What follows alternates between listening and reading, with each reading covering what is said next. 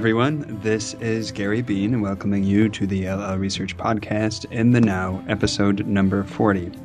LL Research is a nonprofit organization dedicated to freely sharing spiritually oriented information and fostering community. And towards this end, has two websites the archive website, llresearch.org, and the community website, bring4th.org.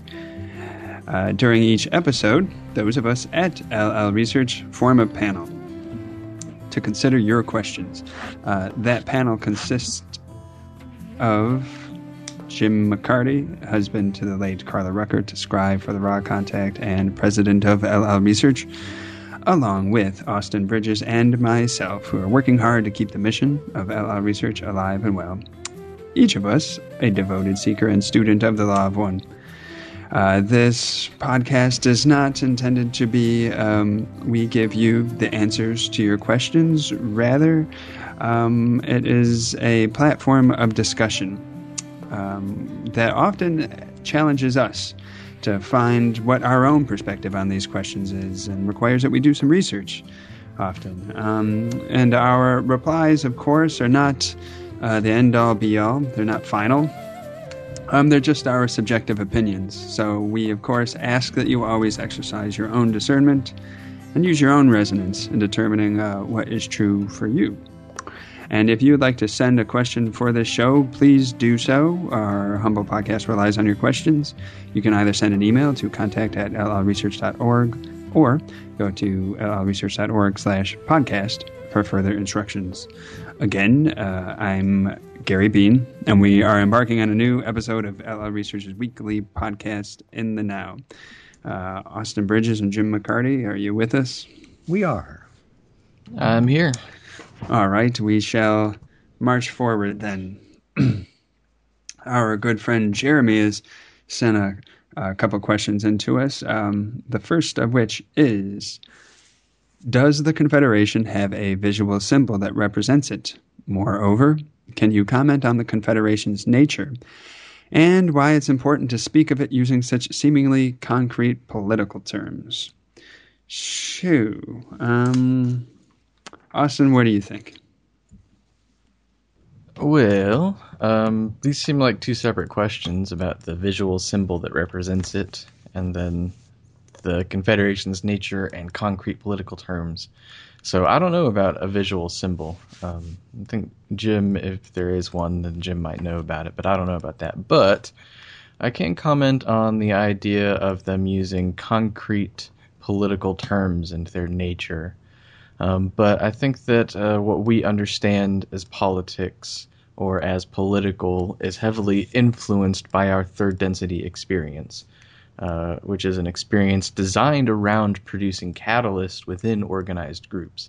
So obviously, our idea of politics is going to be one of great catalyst. Uh, that's sort of the purpose of our density.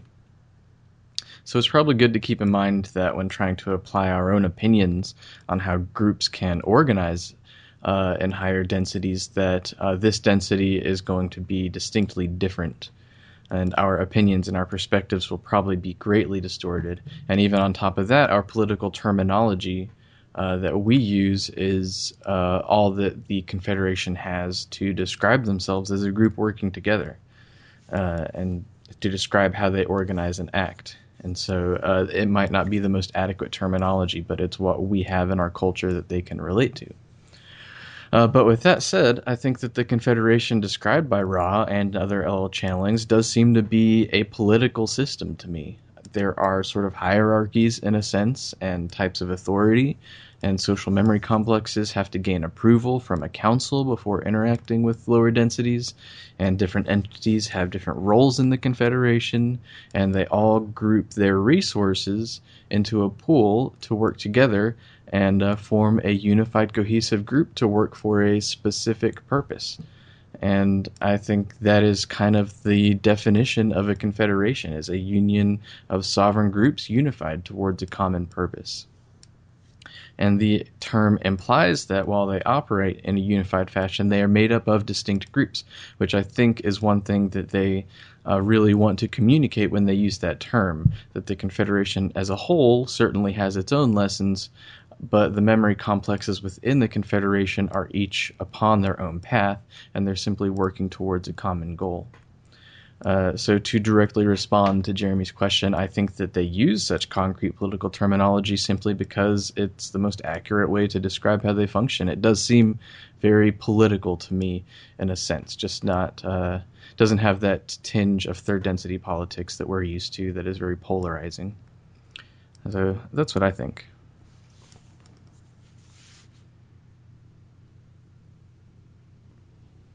Are you there, Gary? Oh, it was on mute. I had uh, replied to you and was wondering why nothing was happening. Um, yeah. I had said thank you very much, and then um, turned the mic over to Jim to see what he had to say.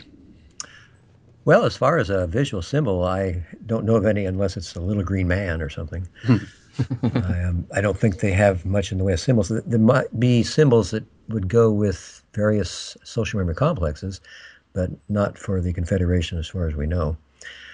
Uh, as far as their uh, description of their nature or their organization in political terms, I think that, well, number one, it's unavoidable to uh, describe a group of people and not be political because when you get entities of any kind together and they relate to each other and they uh, try to work together, then that's basically, the, I think, the definition of politics is how people get along together or don't get along together.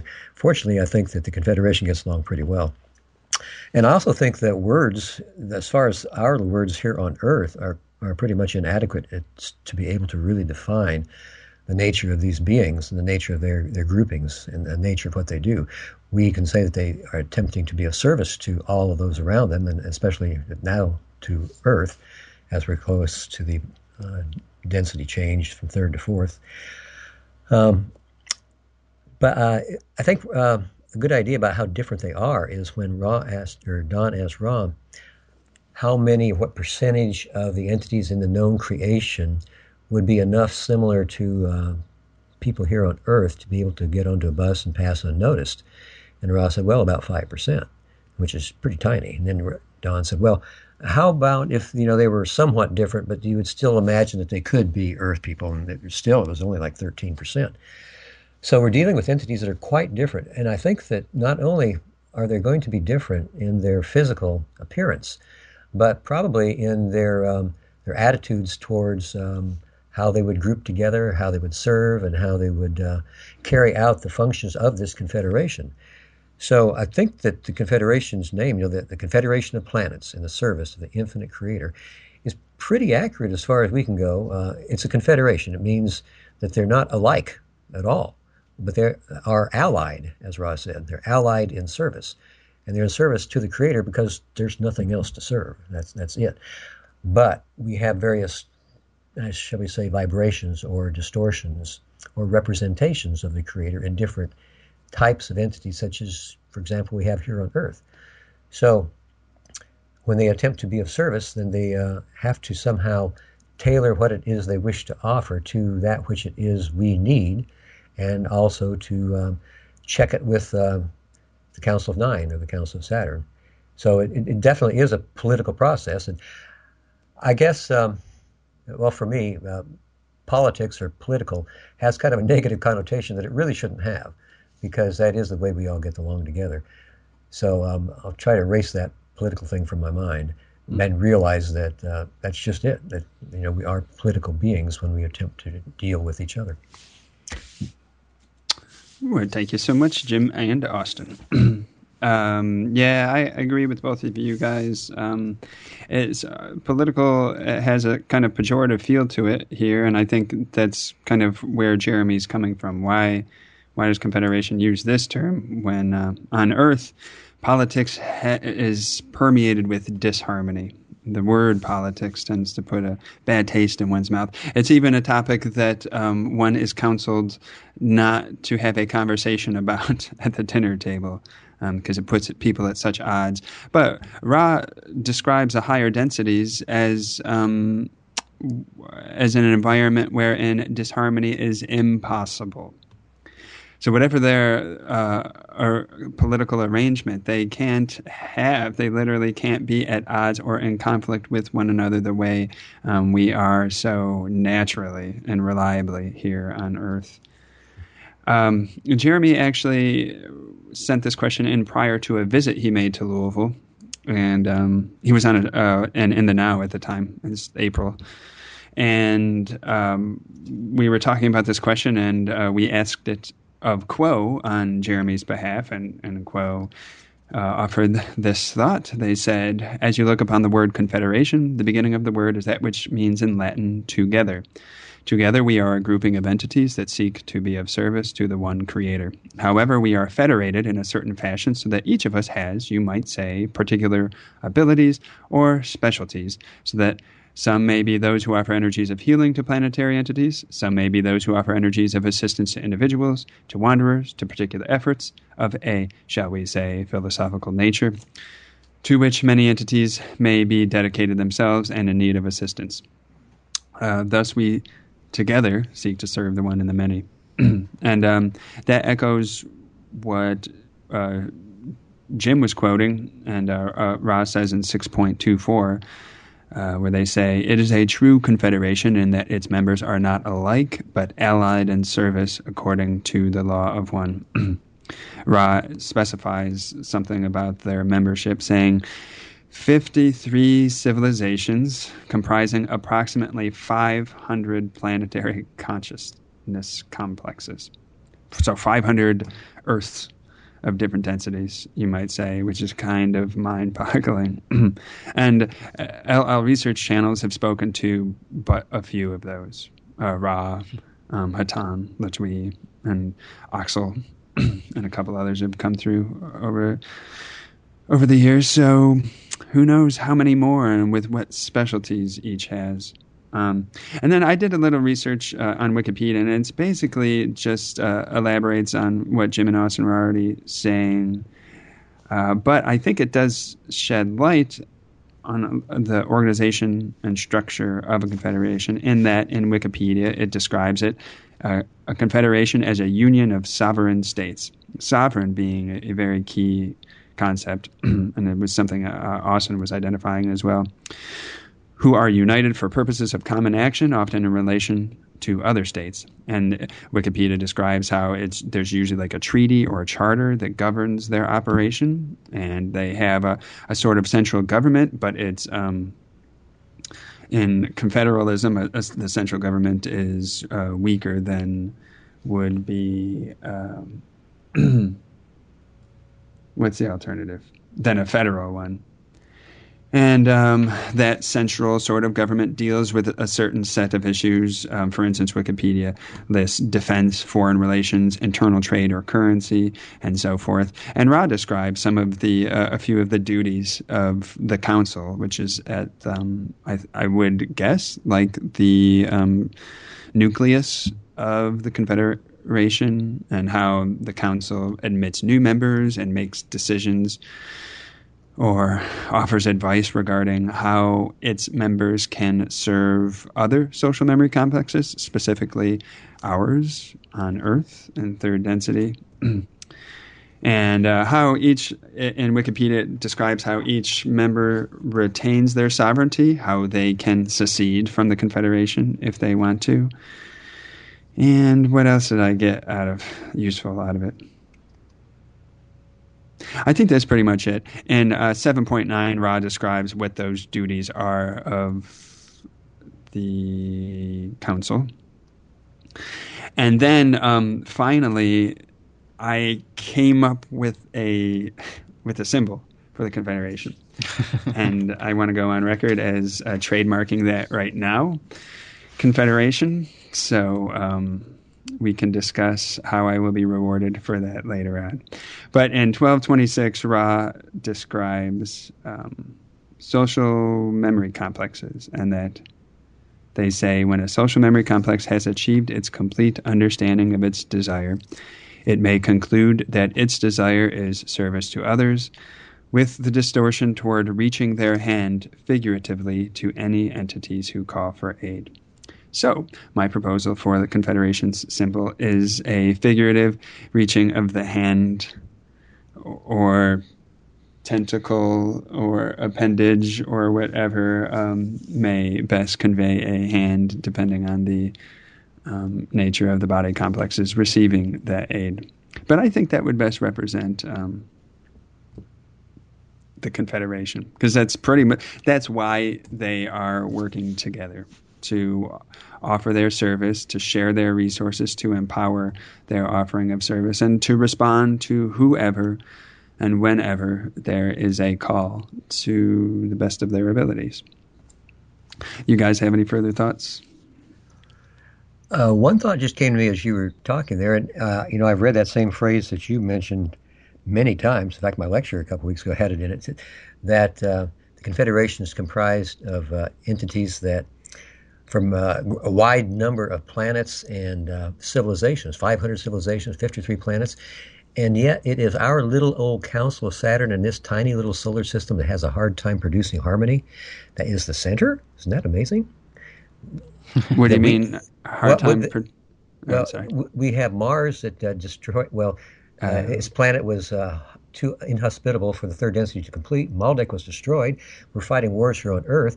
As far as we know, only Venus, maybe Saturn, has had any luck in being harmonious, and yet our little solar system is the center of where other planetary entities or social memory complexes are either granted or not granted admission to the Confederation of Planets in service of the Infinite Creator. Maybe they put their center where they need it most. That's what I was thinking. I'm wondering if it depends on the circumstances. That maybe they were like, well, this solar system obviously needs our full attention right now, so let's hang out in these rings for a little bit. So it'd be like the UN putting their HQ in the Middle East, place where there's perpetual conflict. Um, um, yeah, there's. I was gonna say I completely forgot that we had asked Q'uo this same question but I'm kind of glad that I forgot because then I would not have included it in these questions. But I think that uh, I really appreciated your answer, Gary. yeah, I thought it was um, a good elaboration. And um, I recalled something else while Jim was talking, and that's that Ra says in the Law of One that this particular confederation is one of many across the universes. So it seems natural to um, organize and group ourselves into collectives and then to organize and group those collectives into super collectives and so on and so forth. Uh, it seems the way everything actually is arranged, the way uh, atoms form into molecules, molecules form into cells, cells form into tissue, tissue forms into organs, organs into body, and so forth. Little uh, Wilber-esque there. He called uh, he calls them holons. Well, I think that term comes from somewhere else, but uh, holons and holarchies. Arranged in a holarchy. Yeah, it's not a hierarchy because it's including that which is below it. It is not um, superseding it or above it. It is simply growing out from it. And not seeking to dominate or suppress the lower rungs unless it's become pathological. Yeah. And then it's a malarkey. exactly. So that's the scientific term for it. Well played. so, any further thoughts about confederations or federations? Or? Not for Not me. For me. All right. then uh, moving along to Jeremy's next question, and um, as is often the case with Jeremy, he would might probably have a better answer to his own question than um, we could come up with, especially on this one in particular. But um, he he gives us good uh, stimulation for discussion. So I have a feeling that uh, Austin's going to have the best answer to this one. So we'll put him last, and we'll ask the question. And um, that's too much pressure. I'm going to fail. Oh, you, you're on. You've got to perform now. Um, the question is short and simple. What is the spiritual significance of the computer at this time in our history? So, Jim has probably had a lot of time in his life to contemplate computers. What do you think, Jim? I think the computer is training wheels for the social memory complex. Short and simple. Huh. I had, did you read my reply? I had that sentence. nope. Pretty much. I'm psychic, though. So, in what way do you think that it's training wheels for the social memory complex? Well, I think it's helping us to form a, a group mind, a planetary mind. I mean, the social media in general, I mean, things go viral, and that means that everybody knows about it. and everybody knows about it because they have these little devices that communicate with each other. Like I think you know, eventually we're going to have um, the equivalent of a very supercomputer in our teeth, and we'll we'll tap our teeth once to turn it on, and then we'll be sending messages back and forth. And eventually, we won't need the computer in our teeth. We'll be able to do it uh, mentally. I think that eventually, uh, what is going to happen with the planetary population that remains after the harvest here is that, you know, it all will be uh, telepathic contact. It'll be um, telepathic uh, concepts, not just individual words. And a whole um, field of information will be sent at one time and will be able to be processed at one time. I think that the, the ability of the mind at that time will be as the, the most incredible computer we could ever imagine, and probably the most incredible computer we cannot imagine. Mm. That's that's what I think. I think that there is no better single concept than training wheels. I could not agree more. Um, I expanded a little bit on this and considered the history of um, the Confederation's, speaking of, interaction with this planet. Um, Ra describes members of the Confederation as harvesters, only in an analogy. um, perhaps in, in some literal, literal respects, but harvesters in that uh, we, third density entities, are souls planted in the soil of this planet, or the, the soil of third density, and um, using the catalyst for growth or not using it um, we grow in the soil, we mature, we we evolve, and if we reach the point where we are, uh, where we have matured or um, are bearing fruit, then we are harvested. We're pulled, in a sense, from this soil to move on to the next stage, all according to our own free will. Of course, nothing happens. The Confederation assists that process, much as the gardener assists the um, the vegetables and fruits in his own garden. And as part of their assistance, they have watched the development or lack thereof on planet Earth. The first ma- major cycle completed at 25,000 years, and there was no one to be harvested. They waited and watched more, and the second major cycle came along, and there were like, I think Ross had 150 souls in South America that had uh, become harvestable. That group became the elder race. And now the Confederation becomes concerned. Ra likened it to um, waiting for springtime to see if there was any growth, and springtime doesn't come, or springtime comes and there is no growth. So uh, they, I think, they be, their gears began churning, you might say, and they developed, started developing strategies or programs to try to assist uh, um, those of us in third density to in order to increase the harvest to because that's the function of this density that's the um, that's what we are supposed to do. And they want to help with that. So um, there are different points where they are able to help according to a call uh, in Atlantis. I think they helped Lemuria Egypt um, Greece and so forth. But Fast forward um, much closer to the present, to the end of the major cycle and the master cycle. And um, a couple hundred years ago, there are waves of incarnating wanderers um, in a heavy influx. Uh, the purpose of these waves being to seed ideas into the planetary mind regarding uh, what I believe to be individual liberty and freedom of will, and perhaps even of self governance and self determination. And some years later, in the 1800s, came what we call the Industrial Revolution. Uh, this also aided by wanderers and um, the Confederation. And the goal being, with these waves, and um, this progress to free uh, entities from their slavish obligations in order that they might basically have more free time to consider and participate in their own spiritual evolution. Uh, I speculate that computers are definitely another portion or step in this same trajectory, um, part of the same efforts, the same overall program of um, assistance that the Confederation has been working on, which isn't to say I assign responsibility of computers to them, um, to these these helpful beings, but uh, I, I imagine that it's, it's um, part of a, a, development that they hoped to achieve. Um, and for reasons exactly as Jim was stating, um, a computer is a, a quite simply the training wheels of a social memory complex. What we're doing with technology, we, outer technology, physical technology, we will eventually be doing with our minds. Um, and I'm coming close to wrapping up.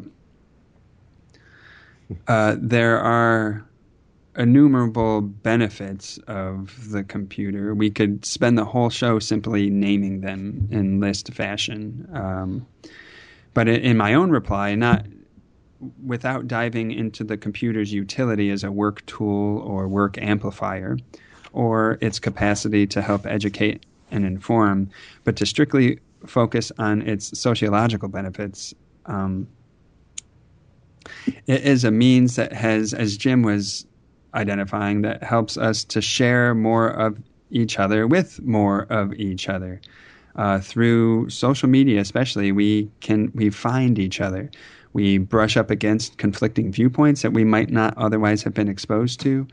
Um, we find our groups and um, and we just it, it, accelerates and amplifies and enlarges our interaction and our meeting of one to another and with that comes um, exponentially complicated cross pollination of ideas and people and and learning. Hopefully, though um, it does have its dark sides, and people can use computers cr- to create their own um, self-affirming bubble whereby they see only what they want to see and so forth but it does at least offer the opportunity that we are um, interacting with each other on levels we never had been able to previously anyway Austin, what do you think? I think that you set me up to go last so that you could say everything there was to say, make me look like a fool. Um, the, I really like. I had a long answer, and it is a lot like both of yours combined. Especially with the last bit that you said, I focused on that. You talked about opportunity that it offers, and I was going to mention how the computer and the internet specifically, since it seems hard to separate the internet from the computer uh, in this day and age. Um, but the computer and the internet offer the potential for growth, but they also offer other potentials. I feel like uh, whenever there's a tool like the internet, or the computer where there's a potential for personal evolution and growth and unification, there's the same potential in the other direction, or a similar potential even for um, distraction and sleep. And it depends on how we utilize it, and that uh, allows us to access that certain potential. So, um, along the lines of that positive potential, which I think is probably the biggest benefit and will be the way that it's used the most uh, moving forward into the future, um, I feel like there's potential for negative use.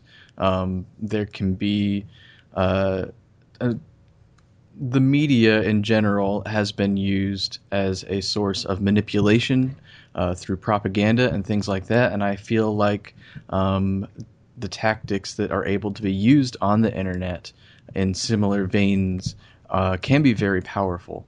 And the ability to mobilize massive amounts of people based on uh, emotional responses and emotional resonance with certain ideals and ideas uh, can also be a positive thing or a negative thing as well. Um, you could really just get so many people involved in something, and it doesn't always end up being a positive thing when that happens. Um, and then there's the potential for sleep as well, uh, or even just reinforcing um, sort of what we might call lower personality traits, uh, where instead of allowing ourselves to be open and connected with other people, we are very selective and we pick and choose how we present ourselves to other people, and we ensure that only certain parts of our personality are presented, and that we isolate our own. Uh, interaction with others to things that only we want to be aware of and only we want that we only want to uh, be within our sphere of influence and uh, we don't go and seek out the catalyst that is possible through this uh, which I think the catalyst that's possible through this unification is incredible. Like you're talking about, Gary, being exposed to alternative viewpoints. Um, this density has always been about socially interacting with other people and gaining catalyst from that. And the internet is an ever expanding the bubble of interaction between everybody in the entire world and the amount of catalyst that you can get from interacting with pretty much anybody you want to interact with uh, anywhere in the world. Uh, it's not anywhere in the world. There's still some places that don't have ready access to the internet, but uh, we're getting close to being able to provide internet to everybody. And so our world is very close to being connected completely. And um, I do feel like it is a net positive thing, but there's still potential for both uh, indifferent and negative uses with the internet as well. And um, I was also going to mention the idea of it being sort of a preliminary aspect of the social memory complex. Uh, that seems like it's an obvious point to make in this topic. Um, that's about all I have to say. Um, I see that we did not cover all the bases, and um, I think it's uh, really helpful to highlight that there are downsides. And perhaps it's a function, too, of the way Ra describes the universe working in balance, that any time one half of a spectrum is activated or highlighted or emphasized, this is some interpretation on my part, then um, there's always a latent other side of the spectrum. and it does have downsides. And one of those uh, aspects that fits both ends of the spectrum is how uh, the computer and the um, subsequent internet erode are eroding privacy more and more. And that's a big concern in this world because there are negative interests out there, there's exploitative interest. Um, but the f- flip side of that is that in making privacy a little bit more difficult or making us potentially at least a little bit more transparent to one another where we may be moving in the direction of the social memory complex wherein there is no privacy so far as i'm aware. And that even the thoughts inside your mind which are among the most private things in this particular world in the next density are open for everybody to see and um, not just the thoughts in your mind but the thoughts in everybody else's mind um, so maybe this is also prepping us in that regard. Um, what else was I going to say? Oh, another reason that uh, I thought you would bring something unique to the table is because you've considered this subject. Uh, may I talk about your book? uh, yeah, sure you've considered this subject uh, for a book that you've been chewing on for a couple few years now, and um, regarding a technology that allows people to um, live in and correct me because I know I'm going to butcher this, but live in, in a sort of um, digital medium um, whereby each can react and create uh, realities. That is a, a sort of um, a, a, social memory complex enabled through technology. Am I? How far away am I getting from that? That's a good way to put it. It's kind of similar to the idea that Jim was talking about. Um, he was talking about computers uh, in your teeth, and uh, eventually moving away from that. Um, I won't get too deep into it because I think one of the worst things you can do as an aspiring author is talk a lot about a book that you never actually write. Um, but it is a an idea that I feel very strongly about, and I'm very passionate about writing this book. So the general concept being that um, already we have technology where our uh, mental um, brain waves can be read and interpreted by computers, and um, we can use these things to uh, control interfaces on computers. So we're getting to the point where you can kind of think a command to a computer, and the computer will do that.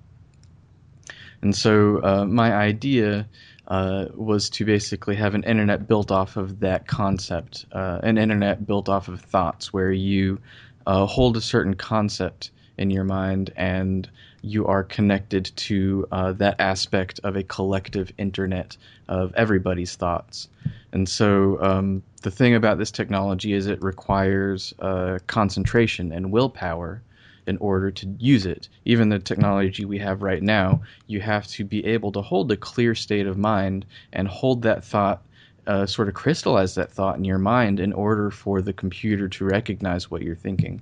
And so my idea is uh, that this internet would sort of be the preliminary workings of the social memory complex in that it allows us and requires us to have more deeper thought, more concentration, more dedication to our thoughts, uh, be more conscious of our thoughts, and have more discipline over what we are thinking. And the more discipline we're able to have with our thoughts, the deeper we're able to connect with others uh, in similar thoughts. And so that's the premise for the book. It's going to be a grand novel with lots of drama and uh, a great story as well. Uh, but that's the premise behind the the basis of the technology. Awesome. Um, well, thanks for sharing that publicly for the first time. Your your fans, of which um, there's probably three who know about it, are eagerly awaiting. Um, also, what came to mind about computers is that uh, computers are probably the closest thing to us or to consciousness that humans have created. And as such, they reveal a lot about who we are. Um, I mean, one can, there are mirrors everywhere, and any aspect of life, being that everything is interconnected and everything is one, um, every aspect of life offers us an analogy about life, about the journey, about who we are, whether it's rivers, mountains, and oceans, or plant life, or animal life, or music, or travel. And computers, I think, offer us some of the greatest insight into who we are. And Ra even uses um, terminology that comes from the computer in describing the journey of incarnations. They use the word programming and say that we program our lives um, to learn certain lessons, and and experience itself unfolds according to uh, or in cooperation with that programming, and so forth. So, um, Jim, we've been doing a lot of yapping. Do you have any further thoughts? Um, not on the computer. Austin? Um, one final thought. Don't want to run us over too much, but in the vein of what you were saying, with computers being a reflection of uh, our own capacities and our own uh, inner selves, I think that it's really interesting to look at the um, um, art that comes out and like the movies and stuff that deal with the concept of uh, artificial intelligence and AI, and that um, you, you'll notice that it's very very rare that in this in these stories an AI becomes self-aware and then goes on a rampage of love and happiness and trying to help humans. Every single time we imagine an AI, they become this destructive force that tries to take over and kill everything. Or in the very least, they become a very cold, materialistic, and detached form of intelligence that is lacking all sort of um, what I would call humanity or uh, uh, just no love or what we really feel is the uh, essence of life. And so I think that is a great reflection of um, maybe our shadow side or this really strong theme in uh, the scientific community, even that says that we are simply biological machines ourselves, that consciousness isn't a significant thing, it's only a result of material uh, interacting and that really the universe is just sort of a cold, lifeless place, and we're sort of an accident that happens. I think that our thoughts of uh, our interpretations of AI are sort of an outgrowth of that. That like um, that is the coldness that is really being communicated there of the universe, and uh, there's really something deeper than that that we're not seeing in ourselves quite yet.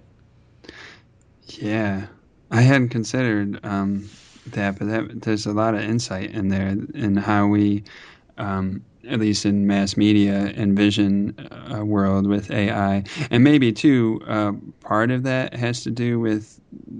Um, selling books or selling movie tickets, and that mm-hmm. you know an evil AI or um, is going to um, appeal to audiences more. But at the same time, I think that there is a genuine fear there. Um, whereas humanity has for a long time enjoyed being at the top of the food chain, you might say, on planet Earth, the dominant species, due not to its physical prowess, um, but to its rational mind, to then create, to duplicate that single most important advantage that is the rational intuitive mind in a machine which um, has not only the rational mind but um, exponentially increased uh, computing powers, plus increased uh, physical strength and increased uh, ability to not be as limited to the need for resources, uh, shelter, sleep, food, whatever that may be, as humans are. So we, uh, to you, the listener, we had um, lost the uh, Skype had cut out on us. So to resume, I believe I was saying something about um, humans creating something in their own nature and then uh, looking back through history and surveying the situation and realize what a um, warlike or brutal or vicious nature that is. So um, naturally, if AI is an extension of us and is stronger than us, then um, there is a real, genuine fear there. mm-hmm. And one final thought, uh, just for the exception to that, there is a movie recommendation I would like for everybody. And uh, Gary, I know you've watched this and you liked it as well, but there's a movie called Her um, that is an exception to that. It's an incredible movie about artificial intelligence that um, goes along a spiritual path. And uh, I won't say more than that, but it is it's a very sad movie, uh, full of emotions, but it's just it's incredible. And I do think that it's sort of a um, I would almost say it's like a fourth density movie almost. Like it's it's just a really really good movie, uh, and I would recommend it to everybody. All right, yeah, and second, Austin's opinion, it is very thought provoking, very good. And that will wrap up our show today. Uh, Jim, do you want to say anything to the listeners? Yes, thank you all so much for being with us, for sending us questions, for listening to what we have to say, for sending us your love. We love you very, very much, and we hope that you will come back and listen to us again in two weeks. And before I close out with the outro, I want to say that um, part of me thinks sometimes that I should build into the intro uh, some kind of apology in advance for being such a dork often when doing this show. Um, personally, I don't know how Jim and Austin feel, but I could be really good with this information. But when it comes to like the social aspect of presentation or conversation, especially when there's a mic on me, my brain kind of freezes and I feel really awkward. So um, maybe getting that out there will help me in the future. But to close, You've been listening to LL Research's weekly podcast, In the Now. If you've enjoyed the show, please visit our websites, llresearch.org and bring4th.org. Thanks so much for listening, and a special thank you to those who submitted questions. If you'd like to send us a question for us before the next show, please read the instructions on our page at llresearch.org slash podcast. New episodes are published to the archive website every other Wednesday at uh, in the afternoon. Uh, have a wonderful week and two weeks, and we'll talk with you then.